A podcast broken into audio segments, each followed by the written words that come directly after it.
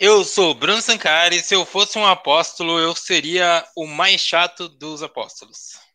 Eu sou o Gustavo Lomba e se eu fosse um apóstolo, eu seria o apóstolo careca. Está começando mais um Patiscada e como você pode ver, o nosso querido Jackson Lima não está aqui. Por que ele não está aqui? Bom, exatamente. Inclusive, sabemos. se vocês têm o paradeiro dele, é, é importante, né? Saber que tá bem, tá tudo certo, mas é isso. Isso aí, nos avisa, a gente liga para ele, já que se você foi sequestrado, nós não temos dinheiro para pagar o resgate, então é, foi mal. Desculpa. É, aí, aí realmente, se, se o critério for monetário, realmente a gente vai ficar devendo. E o Jackson, assim como vocês, vai ter que ouvir esse podcast depois. E você pode ouvir esse podcast onde, Gustavo Lomba? Olha, a, a julgar que você já está vendo esse vídeo, você pode continuar aqui no YouTube. Inclu, inclusive, aproveita, se inscreve aqui, deixa o like, comenta, dá suas impressões sobre o filme de hoje, né? Que nós vamos é, apresentar. Ou, se você preferir, você pode ir no agregador de podcast que você preferir. Você pode ir para o Spotify, você pode ir para o Apple alguma coisa. Você pode procurar no, acho que no Amazon Music também, né? A gente está assim, nós estamos em todos, nós temos patos em todos os lugares. Então você pode curtir lá. E digo mais, caso você queira, você pode entrar no grupo dos patos, tá? No Clube dos Patos aqui, utilizando o link da descrição para ficar ligado toda vez que sai é, um episódio novo, para você ficar sabendo quando é a próxima vez que os patos vão se reunir para ir no cinema. Isso aí é informação legal, rende interações, muito interessante. É, tivemos aí alguns eventos no decorrer do ano, filmaços aí. E, e é isso, você também pode procurar a gente no Instagram, no TikTok, para recomendar filmes, recomendar países com filmes ricos para a gente poder dar uma olhada porque o objetivo daqui é a gente assistir tudo, menos o que vem dos Estados Unidos. É ou não é, Bruno? Isso mesmo, o projeto aí que a gente está nessa temporada é o Patão Mundo, e o Patão Mundo a gente vai explorando em filmes de diversas nacionalidades, a gente já passou por 12 países diferentes com esse filme que a gente vai trazer aqui hoje. Então estamos explorando aí bastante países e abrindo a porteira para esse mundão que tem muito conteúdo em países que você menos espera. E hoje nós vamos para qual país? Nós vamos para o país que eu sempre confundo. Eu sei que a capital desse país é Bruxelas, porque Bruxelas me lembra algum tipo de legume ou verdura, né? Tem uma cara de de Bruxelas, como a, eu, eu acho que talvez tenha até uma couve de Bruxelas, sendo bobear. É, e aí deve ser por isso que eu lembro da, da Bruxelas. Mas o país é o qual, Gustavo? Nós estamos na Bélgica, Bruno, na Bélgica. Bélgica. Isso porque eu indiquei o filme e eu não consigo lembrar a, a Bélgica. Não sei porque eu confundo com outros países de origem nórdica ali, que estão ali tudo juntinho ali, que tem gente branca, rica e consegue pegar ônibus é, de graça. Bom, gente, então a gente, nesse episódio, vamos estar indo para a Bélgica para assistir ao filme O Novíssimo Testamento. Esse filme que nós assistimos nessa última semana, e aí, só concluindo como funciona o nosso projeto, toda semana você pode assistir aí um filme junto com a gente, ou depois vir aqui ver o filme que a gente assistiu, saber um pouquinho sobre e depois ir atrás, e também aí se abrir essas novas experiências audiovisuais. E aí, falando agora de O Novíssimo Testamento, nós vamos, vou para a sinopse desse filme. Deus ele é um senhor malvado que vive em Bruxelas. Revoltada com o pai, a filha de 10 anos de idade decide revelar para todos os seres humanos a data e a hora de suas mortes, o que gera consequências inimagináveis.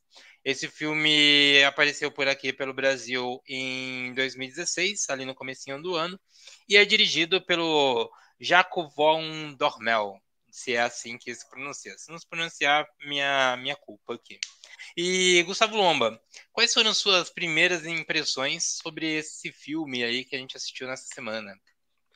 Olha, Bruno, a gente até estava conversando um pouco antes de entrar aqui no ar, né, sobre já comentando um pouco sobre o filme em si, né? Filmaço, filmaço, eu gostei bastante, principalmente da primeira metade. Eu acho que ele é um filme muito rico, É, ele, ele aborda aí diversos conceitos, né? Ele, ele tem uma cara de absurdo, ele, ele, ele aposta nessa, né, nesse, nessa loucura. É, inclusive, depois da, da, primeira metade, ele dobra a aposta, ele fica mais louco ainda, né? Uhum, é, mas ele, no meio dessa loucura, ele começa a puxar alguns pontos. Eu não vou dizer que eu consigo emitir opinião sobre tudo, tem uns, uns negócios que eu vou, inclusive, vou pedir para você me ajudar, porque eu não sei o que, por que, que enfiaram aquela cena no filme. É, mas por detrás, até do, do, do, dos personagens, né, há muito que se há muito que se elaborar, né? Vale ressaltar que, apesar da pela sinopse, a gente é, e também está presente, claro, no filme, né, a filha de 10 anos de Deus, a irmã mais nova de Jesus Cristo, né, que inclusive não é referenciado como Jesus Cristo, é só como JC. É, ela não é a protagonista do filme. Ela é alguém como nós. Parece que ela está assistindo o filme junto com a gente porque ela existe todo um lance interessante que não tem a ver com numerologia. E aí entra o absurdo, né? É, o, é, o, Jesus diz que escolheu 12 apóstolos porque Deus gosta de basquete. Era, era basquete ou era beisebol? Era hockey, na verdade. Hockey, isso. Que Deus gosta de, de hockey. Aí 12 é, é. Ele gosta de 12. E aí ela tem a ideia de falar, pô, eu vou fazer com 18, porque se tiver 18 é beisebol e minha mãe gosta de beisebol, meu pai não suporta beisebol, então eu vou arranjar mais seis apóstolos. E a história ela é subdividida, né, de acordo com os evangelhos desses apóstolos, e quem são os protagonistas dessas histórias? São os apóstolos, com certeza, os seis uhum. apóstolos que a gente acompanha no filme. E para cada história é, é, é puxado ali uma, uma uma loucura diferente, né? Ou até um ponto filosófico, que é aí onde o filme me ganhou mesmo. Por detrás da loucura que era a história, dava para a gente entender alguma coisa, né? Puxar um conceito a partir daquilo, que é muito interessante. É... e eles que fazem a catraca girar, com certeza. Ela é mais uma espectadora mesmo.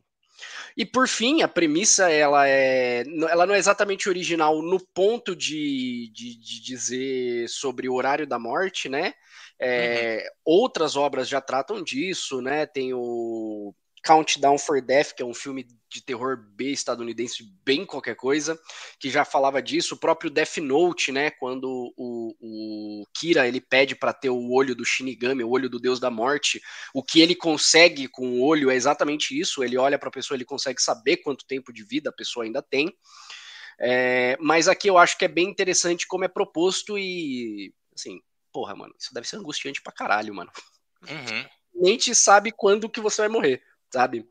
É, é legal que tem um, um médico, é, ele é russo naturalizado americano, que eu acompanho nas redes sociais, que é o Dr. Mike. E tem um vídeo que ele fala exatamente sobre isso, que ele vai falar sobre o Chris Hemsworth, o Thor, né? E eu não uhum. sei se você sabe, mas o Thor ele fez um ele fez um teste genético pra, porque ele tem Alzheimer na família.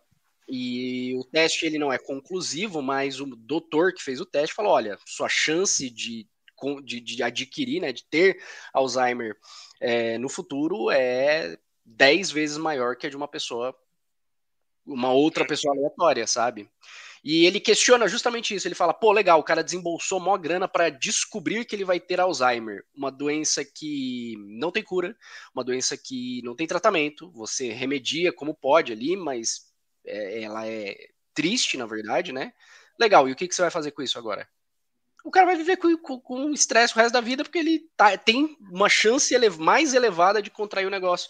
Então é angustiante sabe? Essa ideia de, ah, vou morrer daqui a tanto tempo é angustiante demais. É realmente, olhando para aqueles personagens que sabia que tinha 60 dias, 80 dias de vida, meu, isso aí deve ser uma merda muito grande. Uma semana, né? No caso do menino. É, no caso do, exatamente, da Willy, né? No, no, no uhum. caso.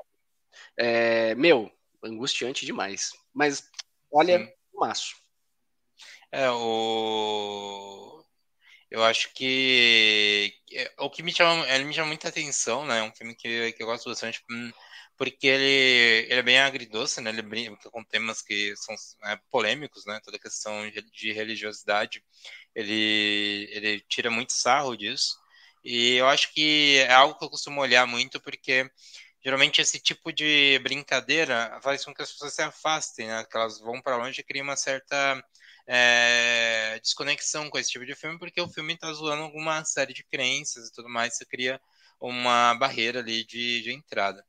Já dentro do filme, do que a gente foi assistindo e tudo mais, é, ele traz uma série de mensagens interessantes ali, e também no meio dessas mensagens interessantes ele, ele é bem sátiro, ele traz um humor negro, ele faz coisas pela graça, ele faz coisas pela falta de lógica, para partir dessa falta de lógica tirar, que é quase como uma é uma crítica que ela se baseia como no olha como isso é impossível, sabe? Tipo, olha como é acreditar em Deus, ele pra gente ele é algo assim é tão impossível que a gente é, desconstrói com um conto mais absurdo. Então isso me chama bastante atenção e principalmente por conta da, da criação do mundo, sabe? Eu acho que eles bem, eles foram muito criativos em mostrar não um passado é, antigo onde você não tinha nada na Terra e tudo mais. Não, é, Deus vive num, tem, num mundo contemporâneo. É, esse mundo já tem prédios, é o, é o presente e para Deus nada existe ali. E conforme ele passa a criar as coisas do presente, toda a concepção histórica é criada naquele momento. Então ele está no presente, ele fala, beleza, eu fiz o homem. Então, a partir do homem que é criado, toda a história do, do homem é criada. E eu acho isso uma grande sacada, porque se você pensa no conceito de Deus, ele é um ser é, onipresente, onisciente, onipotente, então ele é poderoso. Então, eles trabalham com essa ideia de uma forma criativa, que é também para dar um conceito ali dentro do, da proposta deles de trabalhar o absurdo, e aí você mostra toda aquela criação. E aí a, a forma que eles vão criando, você tem ali o Adão é, andando pela pela cidade, metrópole ali, pelado e tudo mais, não numa selva cheia de pé, de, de animais e, e tudo mais. E as coisas vão se criando à medida do que ele vê que é necessário existir naquilo para que aquela história que ele quer exista, né? Que a, a é para que a humanidade sacie o tédio dele, igual a, a Ea fala no, no filme, né? É a que a filha dele é mais nova, citada pelo, pelo, na, na sinopse e pelo, pelo Lomba. Então, isso me chama muita atenção no, no filme, né? É, é. E até assim, é, primeiro, quando a gente fala que a gente acaba é, essa, esse tipo de sátira ele pode afastar as pessoas do filme, eu concordo, mas eu acho que abre um pouco a discussão para a gente pelo menos entender os lados, sabe? Eu tive essa conversa inclusive com uma pessoa que é bastante religiosa e a gente conversou numa boa, porque uma das coisas centrais desse filme, que é o que acaba entrando em, em é, o que acaba, acaba, entrando em conflito sobre as pessoas que são religiosas e as pessoas que não são é justamente a ideia de objetivo de vida. Uhum. Tá?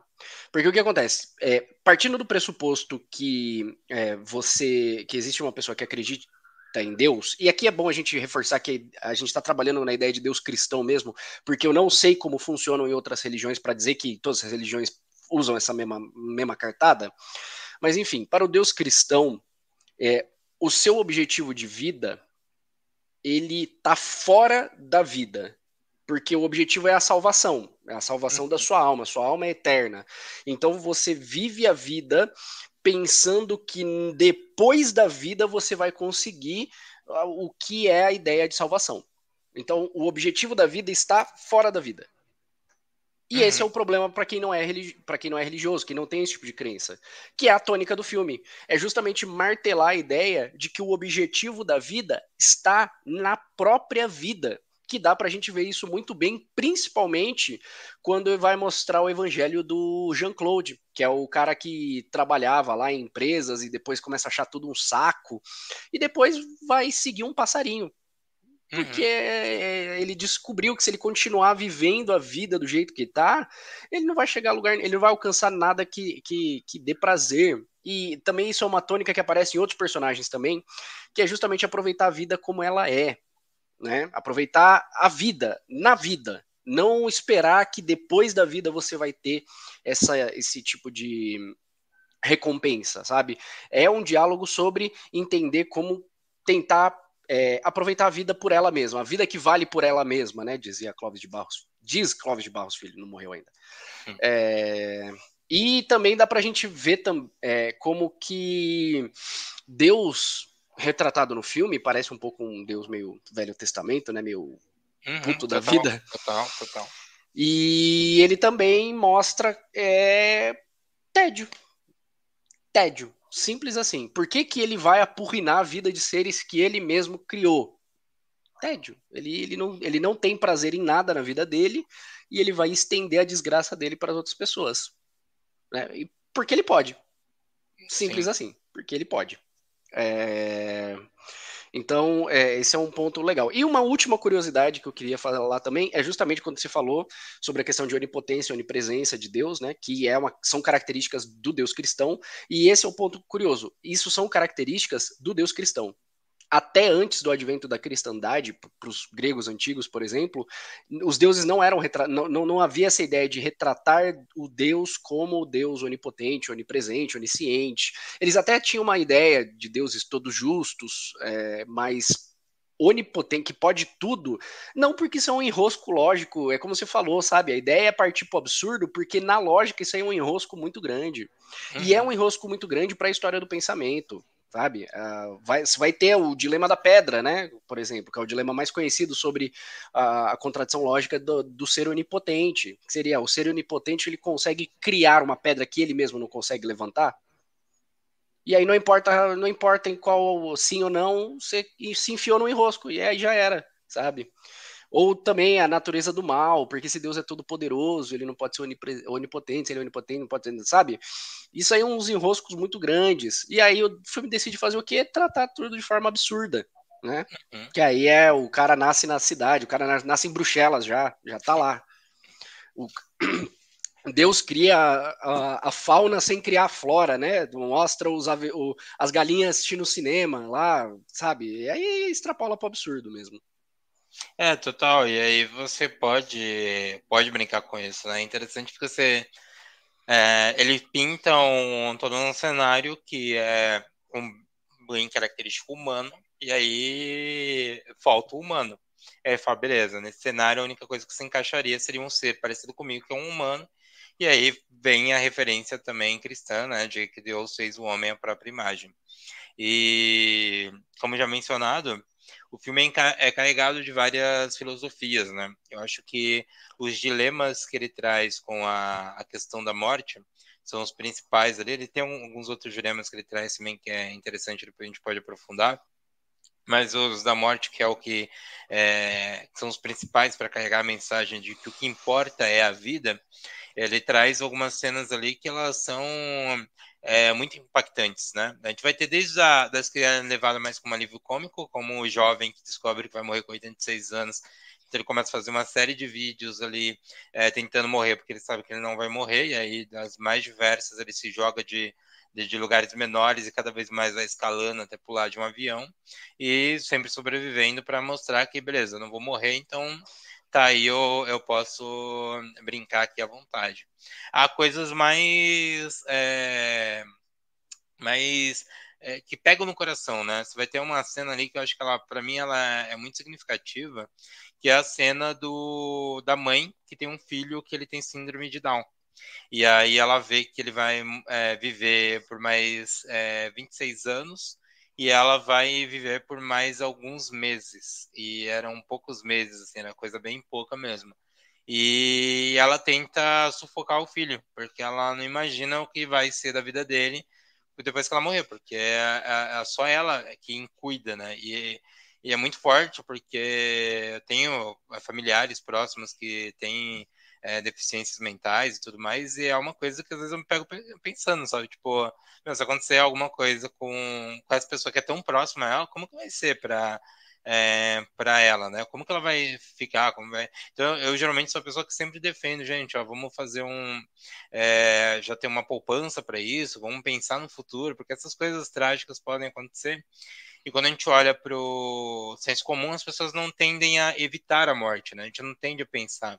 É, você pode tentar levantar o tema de fazer seguro de vida com as pessoas. As pessoas não têm seguro de vida, em sua maioria, e elas não querem nem pensar nisso. E, tipo, a gente vai morrer, né? É, conheço diversas pessoas que elas vieram a falecer e deixaram dívidas para outros é, familiares porque elas nunca fizeram um plano de vida, então elas não tinham seguro ali que ia cobrir algo nesse sentido, né?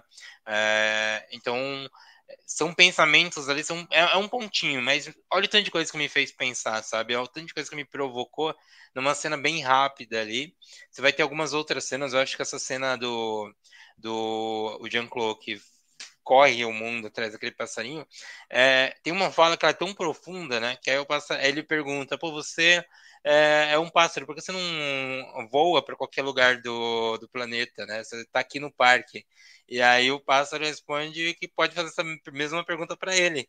E aí ele só levanta e sai andando atrás do pássaro. Porque, cara, olha que foda isso. Tipo, ele tá. E quantos momentos a gente não para pra falar sobre isso, né? A gente pensa, cara, é, por que que o, né, o, o pássaro ele é livre, ele pode voar. Se, fosse um, se eu fosse um pássaro, eu voava para qualquer lugar. É, eu faria quais coisas, né? Se eu fosse um animal, eu tava livre e tal. E a gente fica, cara, o que, que nos impede de fazer? É uma série de crenças, e aí eu não coloco só crenças religiosas, né? Crenças sociais e tudo mais, né? Da sociedade como um todo, que nos deixa preso nas condições que a gente está. E, e, aí aqui é uma, uma falinha simples também, que ela abre uma frente muito, muito complexa de pensamento num filme que se declara como uma comédia, né? Tipo, é uma comédia escrachada ali de humor negro que tá brincando, mas traz grandes provocações. É, é, na verdade, por isso que eu falei, esse filme ele é muito rico, sabe? É, assim, eu não sou nenhum mestre em filosofia, na verdade, o tanto de filosofia que eu sei é filosofia antiga, porque eu tive que passar pela matéria do, do, do, do, dos cursos da faculdade. Então, é isso, sabe? Quando chega a filosofia moderna, eu já começo a tomar uns tropeços maior. É, mas é realmente é um, é um tema é, bem, bem delicado que é a gente não. Isso até bate quando a gente vai falar de, de, quando a gente foi falar de Boa Noite Mamãe, que é sobre não lidar com a perda, sabe? Aqui ela aparece de forma diferente, principalmente depois da sua fala, que é assim, a gente não consegue lidar com o fim, com o nosso fim, tanto que boa parte das crenças ela vem munida da ideia de que uh, existe uma parcela sua que é eterna. Então, por mais quando acabar aqui, vai ter o parte 2 e o parte 2 vai ser Veloz e Furioso, vai ter 11 filmes depois, não interessa. É, então a gente não consegue lidar com o fim. Não saber lidar com o fim, eu acho que a, começa a aglutinar todas essas ideias de ah, não consegue, não consegue lidar com a morte, não consegue. É, é, morte é um tabu. Assim, olhando para o ciclo próximo, para mim é um histórico bem, bem ruim assim, no, no decorrer dos anos. E assim, é um tabu, as pessoas não falam sobre, e, e assim, é, você acaba não tendo. Você não acaba não, não, não pondo para fora algumas coisas, não, não jogando para discussão mesmo, né? E aí fica esse lamúrio é, excruciante, sabe? É, é, é horrível, tá? É, é horrível, é horrível. É, então, realmente é um, um, ponto que leva a gente a refletir bastante. E eu acho interessante como você imaginou a cena da mãe e do filho neurodivergente, tá? Porque eu achei aquilo horrível, porque eu pensei que ela tinha que ela ia matar ele porque ela ia morrer antes dele e não ia viver, não ia saber como é que é a vida sem ele. Uhum. Então, assim, eu já tava pensando o pior da mulher já. É... é... então, e aí foi é algo que é um detalhe ali, né? Você vê que ela vai ter menos tempo e como eu tenho perto essa relação, a gente sabe qual é o peso disso, né? Tipo, é, a minha, o meu cunhado ele é autista, então a minha sogra eh, cuida dele, vive com ele. Então assim, é, é uma criança de 21 anos que é, é, é tipo, quando eu falo criança, é criança tipo 2, 3 anos, sabe? É, de 21 anos de idade e, e, é uma coisa que eu me pego pensando, né? Como que vai ser o futuro? Como é algo que, que vai funcionar? Como, como qual vai ser o nosso papel? Nessa história, né? Então ali me trouxe esse outro tipo de pensamento por conta disso, né? E aí você vai ter diversas outras cenas com outros contextos que vai puxando, né? Desde dos apóstolos, que depois a gente pode entrar e detalhar um pouquinho sobre as filosofias que cada um traz, a essas cenas que são só pequenas ceninhas, né? Uma outra é o senhor de já de idade que vê que ele vai viver por mais 26 anos, ele vai ter uma, um longo tempo ainda de vida, e a cuidadora dele, né, que cuida desse idoso, ela vai ter também poucos meses, é, na verdade poucos dias, se não me engano é 86 dias. Então você vê lá que é Cara, olha que ela ainda vê essa ironia, né? Ela fala, nossa, eu passei minha vida toda cuidando de você e você, eu vou morrer ainda antes de você, sabe? Tipo, e ela é uma jovem, né? E depois eles aparecem até no elevador lá de relance, eles estão juntos dentro do elevador. E, e, é uma coisa também que faz a gente pensar, né? Tipo, a gente tende a olhar para o jovem como, pô, o idoso, ele vai morrer, já tá no fim da vida e tal. Ah, o jovem tem muito pela frente, mas a realidade é que muitos jovens não vão viver tanto, né, cara? É, vão morrer ainda novo, novos, né? É foda isso daí, né? É, é, legal que realmente abre essas, essas portas de discussão, né? Sobre etarismo, falando sobre os idosos, né?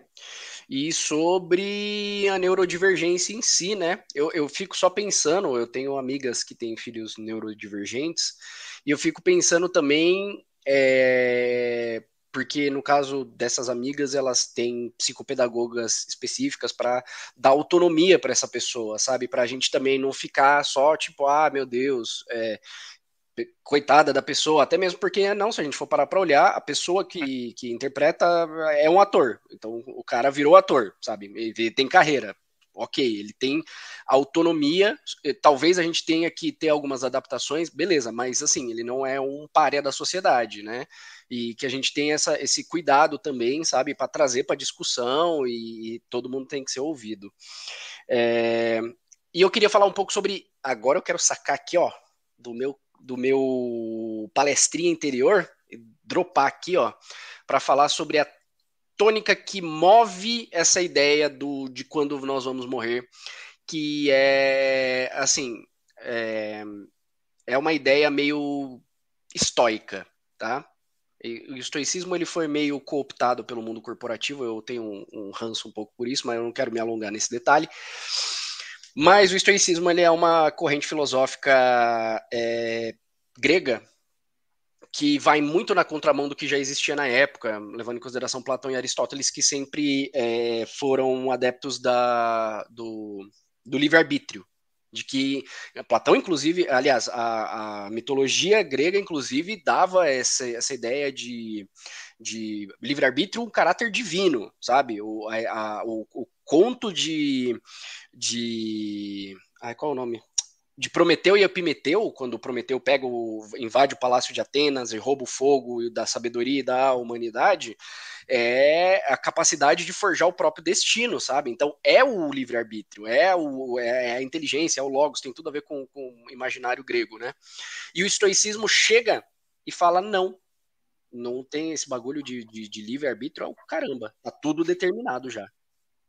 Tá tudo organizadinho e a gente vai obedecer o que o teatro cósmico quiser que a gente obedeça e foda-se. Né? Então, essa é meio que a tônica do, do, do, vídeo. Inclusive, essa é a parte que o mundo corporativo costuma ignorar um pouco. Eles só ficam com, ah, estoicismo é a arte de não sofrer, sabe? É, uhum. é, é bem ruim. Mas é, eles têm essa crença de que, tipo, é, é a gente é o. Nós somos peixes no, no rio. Você pode entender o rio, mas você não sabe para onde o rio está indo, mas o rio está indo e você vai seguir o fluxo do rio. E acabou. Né? É, é, tem um, até um caráter de profecia autorrealizável, né? De tipo, você vai morrer porque você viu no celular que chegou sua hora de morrer. Né? Ele tem essa, ele trabalha muito nessa ironia, né? De que tipo, logo quando começa a surgir as mensagens, tem o cara no, no, no caminhão, por exemplo que ele vai estar tá olhando e fala, ih, tá zerando, e aí chega o trem e bate no, no, no caminhão dele, né? Então, um bagulho de profecia autorrealizável. Ele só morreu porque ele recebeu a mensagem. É, mas essa é a ideia básica do, do, do filme, sabe? A, a, ideia de que tá tudo determinado já. No caso, determinado por Deus, e a, e a EA só chegou lá e disparou as mensagens para todo mundo. É, total. Acho que quando a gente olha até para é, a questão do, de um dos personagens, aqui é o, deixa eu pegar, é o François, ele, quando descobre a data da morte dele, ele decide realizar um sonho que ele sempre teve, que era se tornar um assassino. E aí ele fala: agora eu posso me tornar um assassino porque se eu pegar uma arma e eu atirar, a pessoa vai morrer não porque eu matei, mas porque era para ela morrer. Estava determinado que ela iria morrer. E se eu atirar e eu errar ou eu falhar por algum motivo, é porque não era para aquela pessoa morrer, né? Então é um conceito bem interessante que eles trabalham ali com um dos apóstolos, né? Que é, que é, que é ele. E, e, é bem peculiar, né? Porque você está falando aqui, ó, eu vou trabalhar com esse personagem que ele vai é, ele vai ter ali essa sua morte, ele vai ter toda essa questão de é, trabalhar envolto na morte, ele não está feliz, ele fala em um determinado momento que ele não ama, a, não se ama, ele não ama a esposa, ele não ama o filho, ele não ama os pais, ele não ama nada. E aí até traz também uma questão de tipo de desse vazio dentro dele. Eu acho que muitos dos personagens que a gente vê ali, assim como o próprio Deus, ele tem esse esse vazio, ele tem essa insatisfação com as coisas. E aí esse sonho ele vai ele vai se é, se realizar através desse sonho. A gente vai ter outros personagens assim, né? Dentro do, da questão dos personagens que são apresentados pra gente, a gente vai ter também o Aurora, que é uma mulher que ela sofreu um acidente, aí ela perde o, o braço dela. É, a gente tem o Jean-Claude, que aí já foi citado, que ele trabalhava nessa empresa, não era feliz, e depois segue o pássaro. A gente tem o Mark, que ele é um homem que ele tem é, uma obsessão sexual diferente. Ele, ele se declara, né? É, eu não lembro só o termo que ele usa, mas ele se declara ali, obcecado. Pode... Tarado. Tarado. Eles se declaram como um tarado. É, tem o Martini, que é a Martini. Ah, Martini. Uhum. Que é uma mulher que ela vive é, com o marido, ela tá se sentindo solitária e tudo mais. E depois ela tem um caso romântico com um gorila. E a gente tem o, o François, que também já citei, né, o assassino, e a, o, a Willy, que é um menino, que depois ele se declara que ele quer se tornar uma menina e também está com um pouco de dias de vida. E aí cada um deles, no que nos é apresentado, esses personagens, eles vivem alguma coisa diferente. Então a Aurora ela tá é, infeliz desde da, da perda dela, ela vive sozinha e tudo mais, então ela tá buscando uma realização. O Junko a gente já explorou ali a, a busca pela felicidade dele, já que o trabalho estava tirando a vida dele. Ele tem 54 anos e trabalhou a vida inteira e é só escreveu, não teve família nem nada. Então você vai ver todos os personagens eles estão procurando alguma coisa, eles estão procurando uma forma de ser feliz, satisfazer e tudo mais. É, e aí dentro disso a gente vai apresentando vários elementos, né? É engraçado até que no caso da Willy, ela, ela vê um peixe que fica cantando Lemu, né? É o Lemur. É uma música muito boa ali, que é, acho que até no filme eles mencionam que é a melhor música já feita de todos os tempos ali, que a, a Ea comenta. Então você vai ter além dessas histórias, esses casos peculiares com cada um, né? Tipo, a menina que fica vendo a mão dela dançando, é, a Willy fica vendo o, o, peixe cantando ali, o peixe fantasma. Você vai ter a, a moça com o gorila. Então você vai ter esses personagens tendo esses outros pontos peculiares ali. E também é interessante como eles são apresentados, né? Sempre eles fazem um depoimento, igual a Ea tá sempre fazendo depoimento.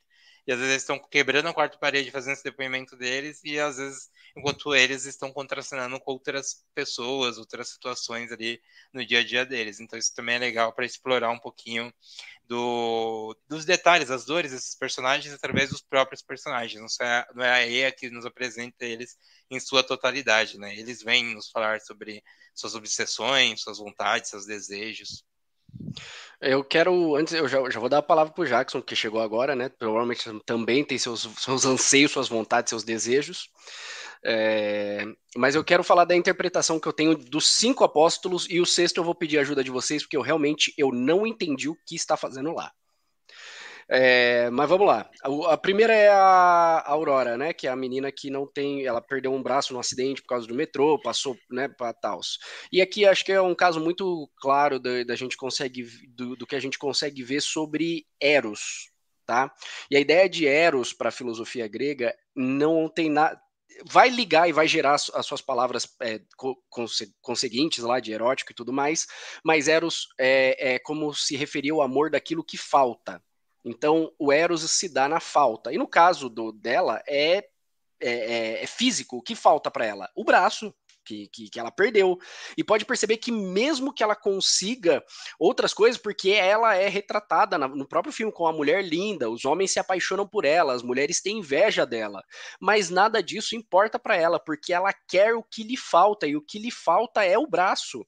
E aí, depois, quando chega a Ea e vai dar, fala assim: Eu vou fazer um sonho lindo para você, com o que ela sonha? Com o que está lhe faltando, que é o braço. Né? Uhum.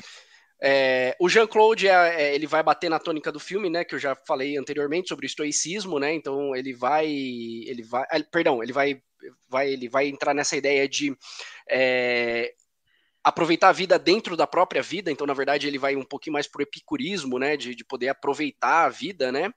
E vai achar. É, epicurismo é interessante porque eles acham que realmente que os deuses não estão nem aí pra gente. É uma filosofia bem interessante da, da, da Grécia Antiga. E eu acho que Jean-Claude vai um pouco nessa, nessa linha a partir do momento que ele realmente percebe: olha, eu não vou. Eu tô tô com 54 anos, eu, eu tô, eu consegui vários cargos de chefia, de liderança, de, né, e eu me sinto um bosta. É, a, tem uma cena que aí é 100% birra minha, mas eu não gosto de cena com a GoPro ligada na cara do, do da, da, pessoa, eu, eu odeio, simplesmente odeio. É, mas pode perceber que quando ele começa a. É, quando mostra o depoimento dele que ele acorda para a vida, tudo ao redor dele tem a mesma cor. É, é, é, é uma cor é, blazer, bem qualquer coisa. E o negócio ganha cor quando ele tá no parque, que é quando ele descobre que vai morrer, que ele vira a chave e ele foda-se e vai ficar lá, né? A é, libertação dele, né? É a libertação, e pode perceber que o parque é lindo, tá sol, tem, o verde da árvore é verde, né? O azul do lago é azul. É, não é, é o blazer que tá na, na, na, na casa dele, né? O Mark, que é o, o, o, tarado, eu acho que ele, eu acho que é muito interessante porque ele lida com algo que também é um tabu. A gente falou da morte como um tabu representado pelo François. Gastei o francês agora, hein? É, mas o desejo é um tabu também. O, o desejo é um tabu da, da, da sociedade moderna. E ele, talvez, assim, interpretação minha, fontes termais, é, mas eu acho que ele é, eu acho que ele é ninfomaníaco, sabe? Ele viu a mulher, sabe? Ele, quando era criança, ele viu a menina, ficou pregado na menina e depois todas as outras meninas que ele viu, ele ficou pregado em todo mundo também, gente. Que, que é isso? Né? Ele pode ser realmente só alguém que não sabe lidar com a sua sexualidade, mas ele sabe? Só que, tipo, beleza, eu fui, fui lá e paguei e fui feliz. Depois ele se acha lá, né? Ele, ele, vira, ele vira dublador de filme adulto, né? E acha uma dubladora e são felizes e tal. Mas eu acho que ele bate muito nesse desejo de uma forma amoral, sem falar se é certo ou errado. O cara tá sentindo o que ele tá sentindo, e é isso, tá ligado? Eu acho que no, no trecho dele é muito isso. E aí Como a gente... é que era o nome daquele filósofo lá que, que falava dos cachorros? Lembra? Que ficava hum. com uma lanterninha, eu estou procurando uma pessoa justa. Como é que era o nome desse cara? Ele era dessa, bem dessa pegada aí. É, o não que eu tô sentindo, é o que eu tô sentindo e já era. Ele se comportava muitas vezes como um cachorro. Ah, eu tô afim de cagar aqui na rua. Vou dar uma cagada aqui na rua. Tocar um punhetão aqui no meio da rua. Um punhetão no meio da rua, foda-se. Entendeu? Isso daí não muda nada. É, é, do jeito que é, eu tô sentindo é, isso aqui. O cachorro é... é... bom que ele não finge. A ideia do cara era tipo essa, entendeu? Com um cachorro, por isso que a imagem é o cara em cima de um barrilzinho assim, pregando pra uns cachorros, assim, tá ligado? o cachorro não fica de, de meia horinha. Se ele não gosta de você, é rosnou e foda-se. Se ele gosta de você, dorme com você, lambe tua cara, lambe o ovo e tá tudo bem. sensacional, sensacional. É... Eu falei que, que a primeira metade do filme valia 10. Eu falei isso pro Bruno, pouco antes da gente entrar. E esses três, eles compõem a primeira metade. Até aqui eu tava comprando o filme, eu tava loucaço, loucaço, loucaço. É... Aí vem a Martini. E aí, de verdade. Assim, eu entendo, ela é uma mulher solitária, o casamento é de fachada, mas eu não consegui, sabe? Para mim pareceu meio jogado. O lance com o gorila, gente, meu Deus do céu. O lance com o gorila, eu, eu, eu olhava para aquilo e falei, não, não, não. E não. Aí não. Aí não. Aí não. Caraca, aquilo ali foi cabuloso. Aquilo ali eu olhava e falava, não, mano, aí não. Aí realmente eu não consegui. Com... Eu, não, eu não entendi. Eu não entendi. É uma brisa que eu não comprei. Parece um absurdo pelo absurdo. Chega François, que é o cara que ele se auto-intitula assassino, que mata as coisas desde criança, né? Mata os animais, mata os. Né? E, e ele bate no, na, na, tecla da morte. É, é, e aí, tipo, é algo que a gente já falou, a gente não tá preparado para falar sobre morte, a gente não se prepara para falar sobre morte, é um tabu muito grande também, então é muito rico. E quando chega a Willy, que vem falar sobre é, transgênero, pô, super tema atual, fala sobre se aceitar. Daria até para fazer um paralelo sobre como a mãe dele mata ele por dentro, por não aceitá-lo, né? Dá, dá, dá, dá para fazer um paralelismo entre o, a doença hepática que ele, que ele que ele recebe, né? Porque no caso a mãe dele é que nem a mãe do rapaz lá do It, ela é, ela é, é fissurada com doença e começa a dar remédio antidiabético sem o menino ter diabetes. E aí o fígado do moleque vai pro, pro limbo e o moleque só tem sete dias de vida por causa disso, porque a mãe dele cagou o fígado dele de tanto dar remédio. É, e aí, quando eles falam assim, não, você pode pedir o que você quiser. Aí ele fala, então, eu queria ser uma menina né? É, então eu acho um papo sobre aceitação muito interessante. Até mesmo a, a, cena do peixe, né? Pode perceber que ele não come o peixe, mas ele abre o peixe para ver para ver como é o peixe por dentro, né? Tem um lance de, de, de dentro para fora, né? Essa ideia é, que é trazida no, no, no, personagem. E é isso que eu brisei enquanto vi os personagens, mas realmente a Martini eu não comprei, eu preciso até da ajuda de vocês. É, Boa noite, eu... Jackson. É, eu queria fazer um comentário rápido sobre a Martini, Jackson, que, já que você chegou agora, você não tem prioridade, chegou atrasado. É, o que eu vejo da Martini é muita análise dela em relação aos outros homens do, do entorno dela. Então, quando a gente vai olhar o marido dela, ela fala, né? Ele é ausente, ele trabalha e tudo mais, ela não se sente realizada, ela tem dinheiro, ele dá as coisas, mas é, eu acho que ela tá muito. É quase uma. Vamos dizer, é, tá emocionalmente traída, sabe? Ela não tem um vínculo emocional com ele e muito menos carnal, sexual. Aí ela vai ali pro, pro garoto de programa, que no fim ele só rouba o dinheiro dela e também não estava interessado nela, só na grana dela. E aí ela não encontrou satisfação num homem, ela foi encontrar num, num animal, num gorila, porque o homem não. É, os homens são menos, é, menos homens que o gorila. É, sabe? Tipo, eu acho que o paralelo que eu vi era muito mais essa ligação com o homem. Então, assim, olha, o homem não presta, ele não presta tanto que um gorila seria muito melhor do que um homem, sabe? E aí a gente eu uma outra análise que eu quero trazer mais para frente é muito olhando pelo, pela lição de masculinidade que o filme traz, porque isso está muito ligado ao personagem de Deus, que a gente não falou tanto aqui, eu quero explorar um pouco mais esse personagem depois, na, ver, na visão é, do Deus dentro de cada casa, sabe? Que é o homem nessa, no olhar machista da coisa. Mas aí eu, eu deixo isso para a gente discutir um pouco mais para frente. E agora sim, Jackson, que, que nos abençoou com a sua graça divina. Boa noite, eu sou o Jackson Lima é, e eu queria primeiro falar um pouco sobre a história que eu estava realmente apreciando agora há pouco, que é a Cigarra as Formigas. Estava fazendo a lição de casa com Caetano, onde nós colocamos aqui os números dos animaizinhos que estavam lá no da historinha. Maravilhoso. E esse é o motivo do meu atraso. Senhores, me perdoem. Bom, dito isso, eu queria dizer que esse filme, ele é. Cara, ele é agressivo de todas as formas possíveis. Se você vai, vai mexer com a fé cristã e quer dar uma bagunçada na galera que é fundamentalista, mostra esse filme. Esse filme aqui já vai escandalizar a pessoa de N maneiras diferentes. Aliás, maravilhoso. É, eu vou dizer que a parte do gorila também me chamou um pouquinho de atenção. Eu falei, uou, a gente pisou num outro território aqui agora que, caramba, eu não imaginei que a gente ia passar por isso aqui. Mas, enfim, ok, tá, tá, tá valendo também. Acho que a escolha dos apóstolos foi bem peculiar, mas assim, bem peculiar mesmo. Eu não, eu juro que eu, eu tive surpresas em todos os, os, apóstolos escolhidos.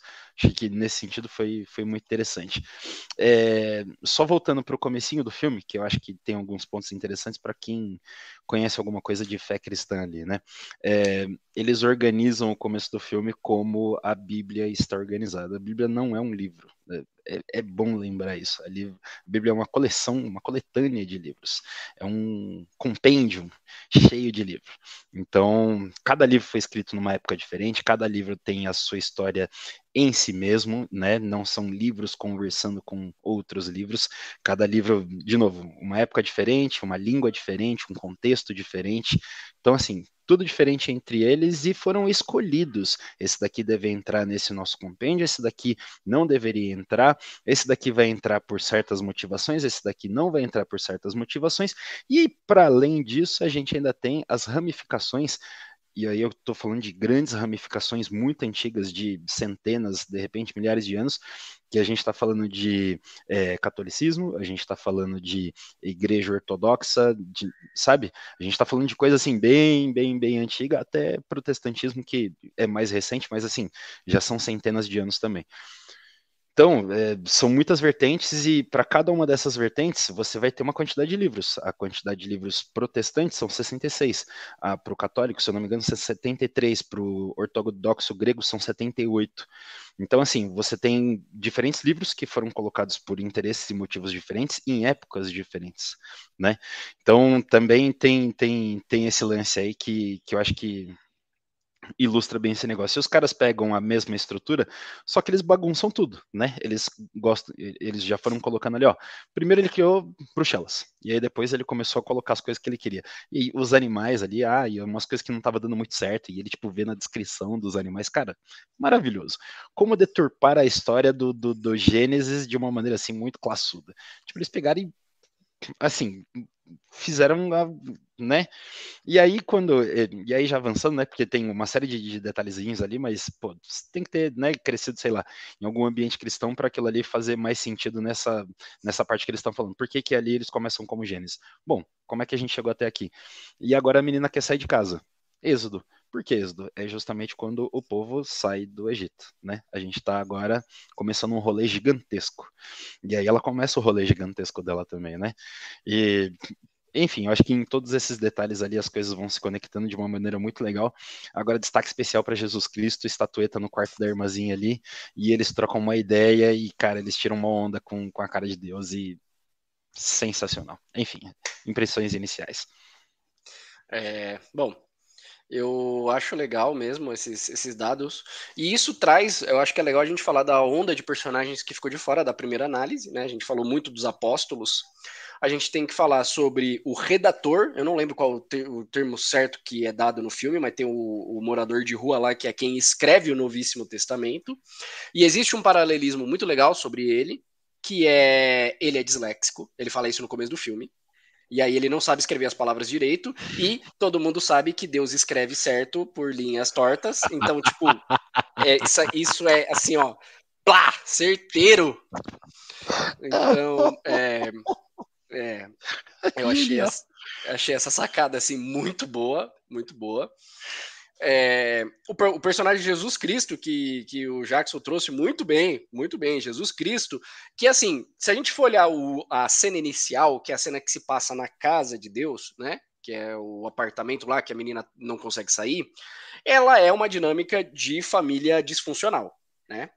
A família tradicional disfuncional é, o pai é agressivo, a mãe omissa porque o pai é agressivo com ela, criança já com 10 anos, chegou na idade da rebeldia, por isso chegou a idade de fazer o êxodo, né? É a, é a, é a dissociação com os pais, e o Jesus Cristo é o irmão que deu certo. Simplesmente. É o, é o irmão que deu certo. Por isso que ele agradou o pai quando ele puxou quantos? Doze apóstolos, que nem no hockey. Então, ele é o. Assim, eu acho que todo mundo que já foi. Com, e aqui a gente consegue até extrapolar, porque eu não fui, eu não tive exatamente o irmão que deu certo, mas eu tive um primo que deu muito certo. É, então, assim, todo mundo que já foi numa festa de família que pôde ser comparado com um parente que deu certo, acho que consegue entender o, o, o lance de Jesus com, com, com a EA, né? Que, é, que é, o, é, o, irmão que deu certo o irmão que deu errado, irmão, né? O, o irmão, a irmã, perdida e o irmão que deu certo. Só que assim, em relação ao, ao Deus, é, é, é, ele parece um pouco esse Deus do Velho Testamento, sabe? Que não tem muita paciência para as coisas, qualquer coisa ele já abre um buraco, já engole todo mundo, e chuva de fogo, e gafanhoto, e o caramba quatro. É, mas ele me parece, assim, eu sei que o filme usa ele de respiro entre um evangelho e outro. Então o evangelho chega, a estrutura do filme ela, ela é bem bem amostra, né? Existe o evangelho e para respirar entre uma cena de um evangelho e outro, eles colocam alguma pataquada do, do Deus que foi atrás. Só que assim, é monotonal.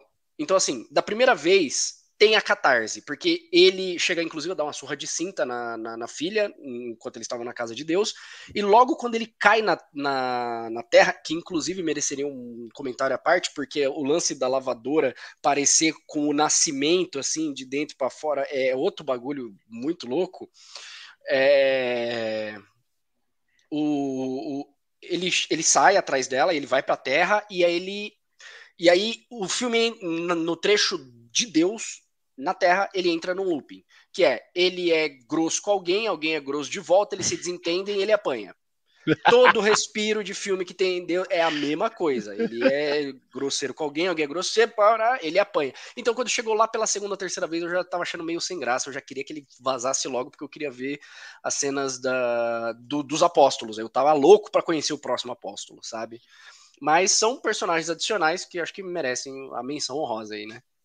É, eu acho que o filme ele faz isso com o personagem de Deus por conta que Deus é um, é um saco, né? Ele é, o, ele, ele é mostrado como essa forma, né? Ele é um cara que ele, tá, ele bate na. Ele não deixa a esposa dele é, fazer um, um, som. Ela não fala nada, ela não pode emitir um sonzinho que ele já fica bravo com ela.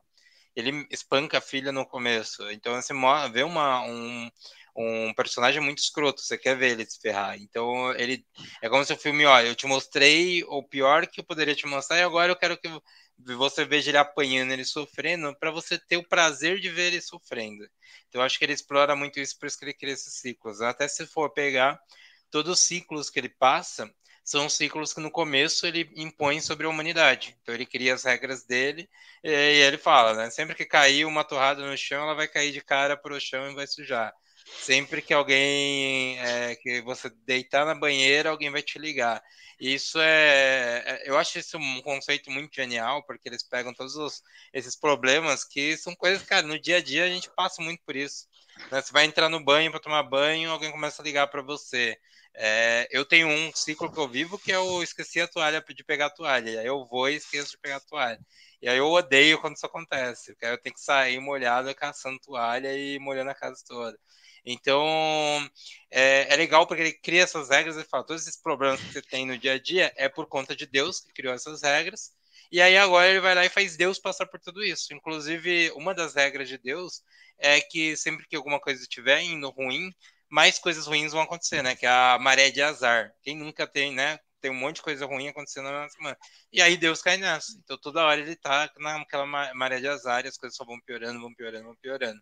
E é, eu gosto muito da piada com o JC, que toda hora eles falam no JC, JC, para conectar com o Jean-Claude Van Damme, que também é, é, belga, né? Então ele também é, é do, do, país, então é uma piada que se conecta muito com, com eles. Então na hora que eles fizeram a piada, eu falei, peraí, Tá, ele é, ele é belga, por isso que a, a graça em toda a piada tá aí, então por isso do JC.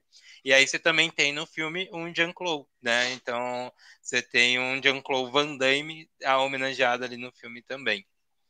Deixa eu só fazer um comentário rápido aqui, né? Parênteses rápido, já para institucionalizar o quadro. É, o Bruno eternizou a imagem dele saindo pelado do banho, procurando toalha na cabeça de todo mundo aqui na internet. Beleza. Não tinha feito, só mencionei. Foi, foi top. É, foi agora top. eu já imagino. É igual a cena de Adão lá, desculpa. Sendo peladinho assim, mano. Brincando com a tarja no, no, no, é na cintura é ali. É isso. Fazendo um pirocóptero com a tarja. É isso. É, Cara. é. Sensacional, sensacional. Isso é bom demais. Enfim, só é... uma cena mental aí pra galera. PH, é, você que tá ouvindo aí no carro, indo pro trabalho, é, fica com essa imagem aí hoje. Beijo. Que não fica não, cara.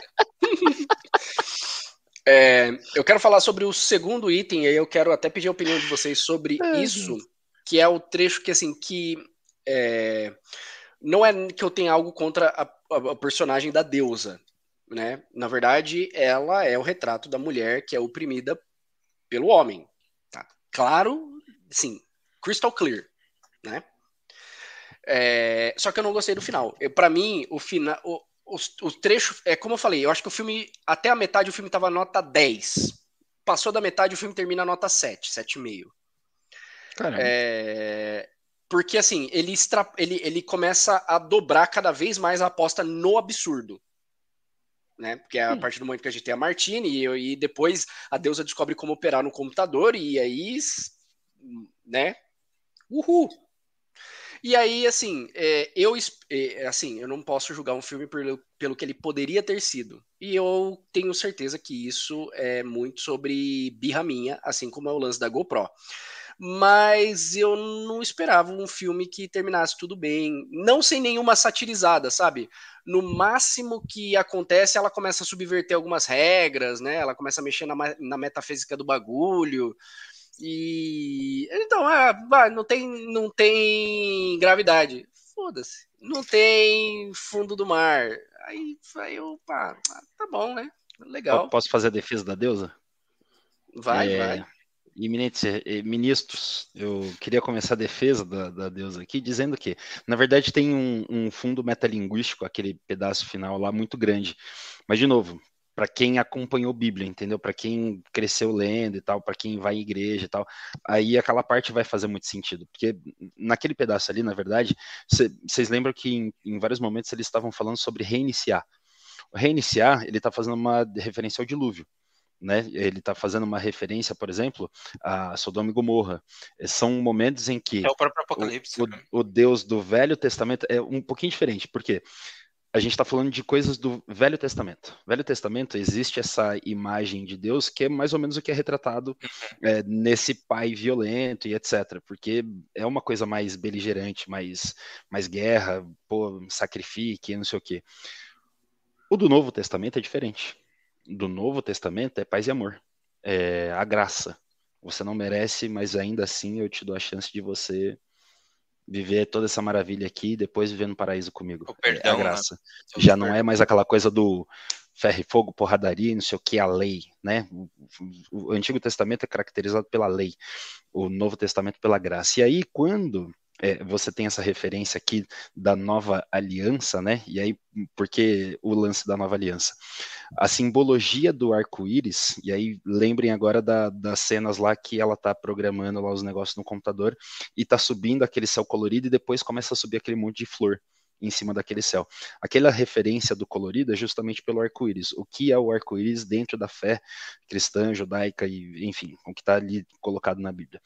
Uh, o, o arco-íris é uma nova aliança que Deus fez com a humanidade e que não ia destruir o planeta novamente. Então ele reiniciou as coisas ali porque elas não estavam indo para um caminho correto. E em vários momentos do filme ele fala sobre não, eu preciso reiniciar, isso daqui deu errado. Não pode ficar assim, senão vai ficar ruim, vai estragar tudo.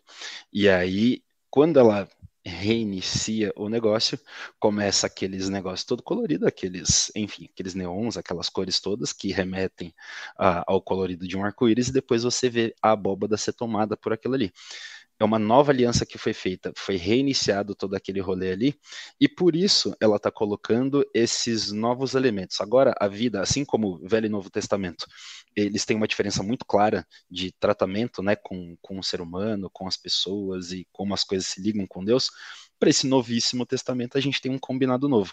O combinado, por exemplo, da gente poder andar debaixo d'água, por que não? É o novo combinado da gente poder fazer todas aquelas coisas que são absurdas, dobrando essa aposta, só que levando para esse caminho do esse combinado aqui que a gente fez também não estava muito legal. Tem um monte de coisa nele que não estava bacana. A gente faz um novo combinado agora com novas regras, já que é um novo combinado, e a gente pode de repente viver o negócio de uma maneira um pouco mais da hora. Então, tipo, aquele combinado do agora chegou a sua hora de morrer, que é o, o que você recebe por ser um descendente de Adão.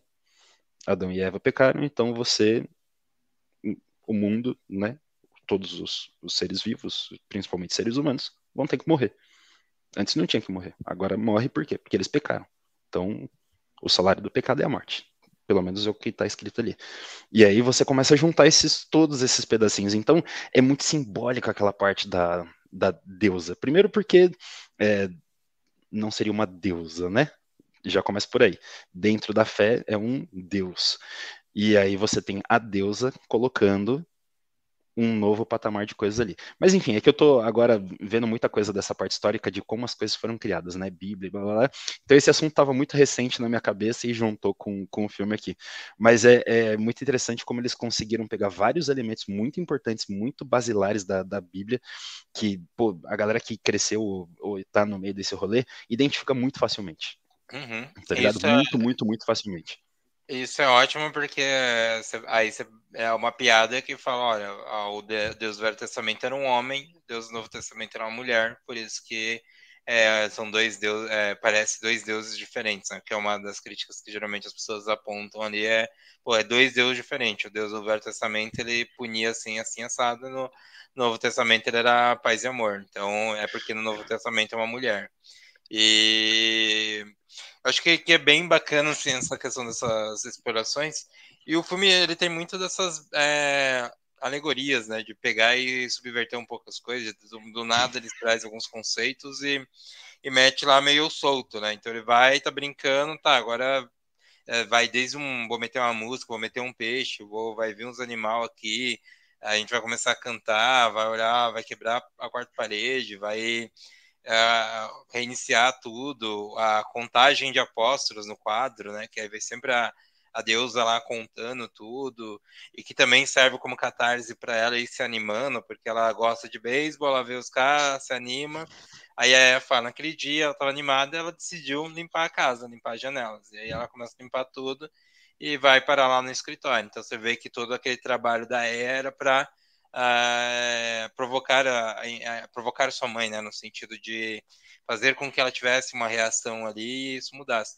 E também é legal que no filme é, eles falam, né, Deus não tem poder, quem deu poder, dá poder para ele somos nós. É, aí ela fala do, que não se referindo à mãe dela e ela e ao irmão dela mas também a, a nós, telespectadores, que estamos dando poder para Deus, porque a gente acredita, a gente é, impõe, através da nossa crença de existir um Deus ou não, é, todo esse poder dentro dele, da, em nossas vidas.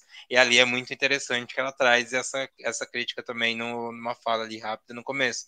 E aí você pode ver que o tempo inteiro no filme ele quer que a Ea volte e reinicie, porque ele não consegue reiniciar ele quer que ela, é, né, ele vai correndo, ele não consegue andar sobre a água, ele não consegue perseguir ela, ele não tem um poder de, de onisciência, né, ele não consegue saber onde ela tá, porque o poder que ele tem é aquele computador, é o escritório dele, ele consegue fazer as coisas ali, não está nele, está naquelas coisas, né.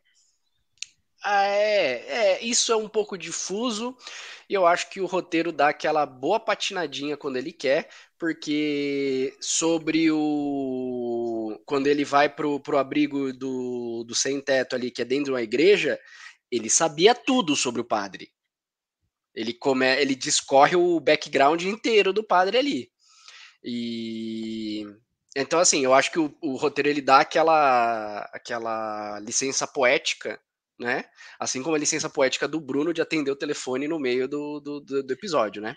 Maravilhoso. É Maravilhoso. uma é uma licença poética. Isso aqui é vida é, real. É, é, é, quem sabe faz ao vivo, dizia alguém. Pessoas reais. São pessoas reais. Mas assim, é, agora com a explicação fica um pouco melhor para mim o final, né? Do, do, legal, legal. Não é minha brisa ainda, não é. Eu, eu, entendo que houve a passagem agora de velho, novo, é, antigo e novo testamento fica mais claro para mim. Inclusive um outro ponto, né, que é sobre o trabalho, né? Que no Velho Testamento o trabalho ele é encarado como pena, né? Você falou que Adão e Eva é, a pena foi, foi morrer, mas não foi só isso. Agora eles têm que trabalhar, né? É. É, e isso é uma visão realmente da, da, antiguidade de que trabalhar era uma desgraça. Você, você tinha a classe aristocrata. É, não, mas você tinha a classe aristocrata grega, por exemplo, que, é, né? É... Total, escravocrata e. É, e tipo, pô, e, e assim, é até algo que depois não é meio que desdito, né? Que é a ideia de, para filosofar bem, você precisa ter ócio. Né? Então você precisa. Depois Descartes vai falar isso no, no, no, discurso do método em 1600 e alguma coisa, eu acho, não lembro direito também. Desculpa aí pelo erro historiográfico. Mas ele vai falar a mesma coisa. Ele vai falar, pô, para entrar no. para eu poder fazer as meditações. Acho que não é discurso do método, acho que é meditações metafísicas. Mas enfim, para poder fazer as meditações, eu tenho que estar de boa. Eu não, não vou estar tá flipando burger e, e, filosofando, né? Então tem essa, essa, essa visualização aí que eu acho é, bem interessante. Mas ainda assim, mesmo eu achando que o filme dá aquelas patinadas aqui e ali, tem umas cenas que eu realmente acho que tava sobrando, filmaço. Com certeza um, um, um grande filme, e como eu falei, é um filme rico meu, o tanto de brisada que, que ele larga ali, dá para você ir puxando a partir de, de, coisas muito simples, um diálogo, uma ideia que é, que é lançada ali, é, é, realmente muito incrível. Realmente incrível. Sabe o que é mais legal? Ele vai colocando algumas coisas de um jeito muito interessante, né? Tipo, tem um, uns, uns personagens ali, apóstolos e tal, é, que tipo, você começa pensando uma coisa dele, até pela forma que ele fala da, daquele personagem para apresentar ele, depois você vai vendo que é um pouco diferente. O assassino. Quantas pessoas efetivamente o assassino matou? Pessoas nenhuma. Pois é, mas ele matou uma quantidade incontável de formigas, uma quantidade incontável de moscas, enfim, a gente vai matando um monte de coisa aqui, só que a gente tá só preocupado com, ah, matei uma pessoa e tal, pô, ruim, é crime, é isso, é aquilo. Mas, tipo, a gente vai arregaçando tudo. Não é só isso, né? E aí, quando ele se identifica como assassino, tem a arma, tem isso, tem aquilo, provavelmente não tinha nem atirado em ninguém ainda, né? Não tinha bala dentro do negócio. A menina que leva, né? A que leva a bala para ele, não, pode atirar, vai lá, mete bom. E acerta no braço que tem a próxima. então, assim, Sensacional. Assim, Aconteceu um milagre. É. É. é. é. mas é o lance da profecia autorrealizável, né? Tipo, você vai atirar agora porque eu falei que é hora de atirar, e porque você atirar e aí foda-se, né? É isso, é isso. Pô, mas e... maravilhoso. Então o assassino esse... não é assassino, né? É. Tipo, isso acontece em alguns outros momentos também. Se você pega outros personagens, você, pô, isso daqui é isso daqui. Pera, não, não é bem isso daqui, não. E, mas seguindo basicamente essa mesma lógica do, do, do, do atirador, né? Ah, eu sou atirador. Mais ou menos. Mais ou menos. É, é. Legal como eles vão fazer isso. Não, e o trecho, assim, é que o filme ele também ele fez uma questão de dar um desfecho romântico para todo mundo, né? Dentre os apóstolos, ele fez questão ali de, de entregar todo mundo na mão de alguém. É, mas é legal o trecho que vem depois, que é quando Deus tinha feito lá a regra de tipo, ah, se você vai se amar, se você se apaixona por uma, por uma mulher, você não pode tê-la. Que aí é quando ele começa, ele se apaixona pela menina que deu um tiro nela, tem até um como é que fala? Um bagulho do cupido, né? Tipo, eu disparei em você e agora eu tô apaixonado, sei lá. Uhum. E depois que ele faz isso, tem as cenas do espelho, dele falando no, ele falando sozinho no espelho, que primeiro ele quebra o espelho, depois ele se abraça, que ele tá se entendendo, ele tá aceitando. Eu acho que isso é bem interessante, né? Como é, ele passa a aceitar o que ele tá sentindo, né? Que aí vem na, no símbolo dele se abraçando ali de frente pro espelho. E como depois disso, ele apaixonado, tudo é borrado na vida dele a vida com a família dele lá é tudo desfocada, ele nem ouve direito o que a família dele tá falando. E... Não, tem tipo né, um, uma separação entre É, eles, né? exatamente, exatamente. Então, assim, eu acho que esse trecho que você falou justamente do assassino leva a esse outro trecho também muito interessante, é, apesar de bastante romantizado sobre amor, é, mas Pô, Bom, legal. O sexual é a mesma coisa. Ele, ele, pô, ele é fissurado na mulherada, beleza. Aí depois ele descobre que tem não sei quanto tempo de vida, quer gastar todo o dinheiro dele lá, 200 euros por dia lá em mulher e um pouquinho para comer. Beleza. Quando ele encontra a pessoa que ele realmente se conecta, o que, que ele faz? Deita na cama e dorme. É, eu acho, tá eu acho, mas aí eu acho é que esse trecho dele eu acho que tem muito mais a ver com tipo a vida acontece onde você está, sabe? Que, que tem a ver também com, com a tônica do filme, porque ele tenta se lançar onde ele acha que mais vai conseguir coisa, né? Pô, ele vai pra rua lá onde tá cheio das moças dançando, ele escolhe, uhum. paga, assiste, paga e faz e tal, mas é quando ele, pô, tô trabalhando, né? Estou trabalhando e de repente a vida acontece né? É, mas tem uma quebra de expectativa, né? Esse tem. daqui não é o compulsivo, esse daqui não é o cara que tá gastando 200 euros por dia, não sei o quê. Agora ele encontra uma mulher dentro do trabalho, que eles fazem juntos, fazendo a dublagem, que tipo, um monte de conexão, um monte de conexão, não é só o tô pagando aqui, um monte de conexão. Os dois gostam, trocam uma ideia, não sei o quê, pô, vamos, vamos, vamos dar um rolê. Senta na cama, os dois meio tímidos, dá a mão, deita, boa noite, e já era. Cara, não era bem isso que a galera tava imaginando quando, pô, agora o cara encontrou uma gêmea, agora esse maluco vai vai cair o peru do cara, de tanto que ele vai usar. Não, ele deita e dorme. Maravilhoso. Caiu mesmo, mas caiu de sono. Bom, é... é e tem um, tem um lance que é muito brega nesse filme, mas sim, muito brega, mas eu, eu, eu, descobri que eu gosto das coisas brega, eu acho que é brega bonitinho. Que é o assassino quando ele vai se deitar com a menina. Que tira o braço e ele começa a beijar o braço postiço dela. Porque, tipo, é ele aceitando a, a, a, o defeito bom, dela. Mas, assim, bom, é mano. brega na enésima potência, mas eu acho bonitinho. Falar, eu achei ele, maravilhoso. Ele aceita ela do jeito que ela é. é achei eu, foda, achei foda. Eu achei, me deu aquela derretidinha, assim, eu fiquei, ah... ah né, foi fofo demais, eu não aguento isso. Aí ele começou a passar mal na sequência. Mas foi, foi bonito mesmo. Isso é legal mesmo. Pô, maravilha, senhores. Eu acho que, que o filme, ele... Eu fui feliz ali que tenham gostado do filme. Eu acho que ele traz nessa... É, o que me chama atenção muito é, é, foi, como eu disse no começo, né, toda essa loucura de mostrar a história, de fazer as brincadeiras, de fazer as referências, de trabalhar todo esse contexto. Então, acho que isso é um humor inteligente, né, em todas as sátiras ali que eles tiram. Então, foi bastante interessante trazer esse filme, assistir esse filme, mostrar aí um filme da Bélgica para vocês, mostrar que tem também o cinema ali na Bélgica para que vocês possam consumir. Reforçar que o nosso querido Jean-Claude Van Damme vem de lá, inclusive. Então, vão, vão para a Bélgica, que tem muito mais além de Jean-Claude Van Damme por lá. É, como vocês sabem, Pata ao Mundo é um projeto onde todo episódio a gente traz um filme diferente. E na semana que vem nós traremos um novo filme. Filme dessa vez indicado pelo meu querido Jackson Lima, que espero eu que esteja já pegando o link do trailer, porque eu já cansei de ficar enrolando aqui para ganhar tempo. é, mas eu sabia que ele tinha pego minha deixa quando eu comecei a enrolar. É... Vai Não, trazer quando, aí um filme.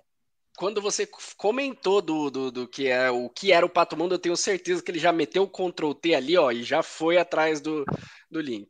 Inclusive é, já tá na mão aí que eu tô vendo. Tá na mão. Porque já atrasou muito para atrasar de novo. Então vamos, é, é, é, vamos lá pro, pro trailer. E aí, como funciona? A gente descobre aqui junto ao mesmo tempo aqui que nós vamos descobrir agora, junto com vocês, qual que é o próximo tema. Se você quiser, você pode assistir ao próximo filme antes e depois vir aqui acompanhar com a gente o react, ou você pode é, vir aqui ver a nossa análise e depois ir assistir ao filme. Então vamos lá. Volume, volume, volume.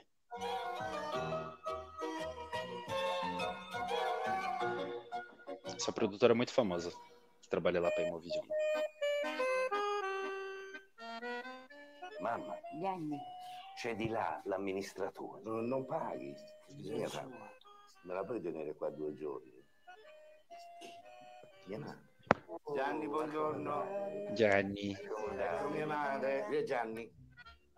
Io no, non è per cose, io la zia, la zia no, no, no. Te la porta alla stazione, che devo fare?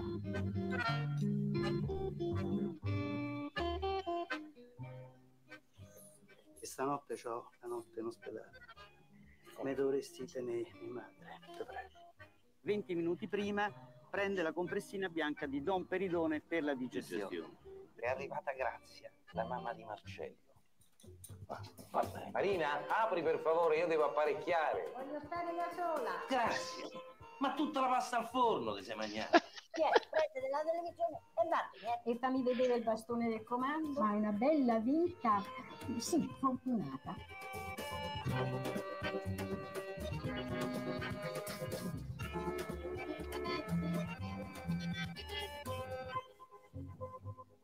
Sì, sì, vai Vicky. Sì, sì, sì, Maria. Ritorneremo ancora di nuovo? Certo, a me quando volete e festeggeremo sempre alla buona. Bom, Jackson, e esse filme é um filme de qual país? Caso alguém não tenha Bom. se tocado, né? Bom, esse de qual país é... estamos falando? It's a me! Isso foi muito It's bom. me, Itália. Os três de azulzinho fazendo assim. Ai, meu Deus. Esse é um baita de um filme italiano, dos mais legais que eu já assisti lá no Cine Sesc. Obviamente, esse é mais um, né? Já começa com o Imovision, com a Fandango e, e etc.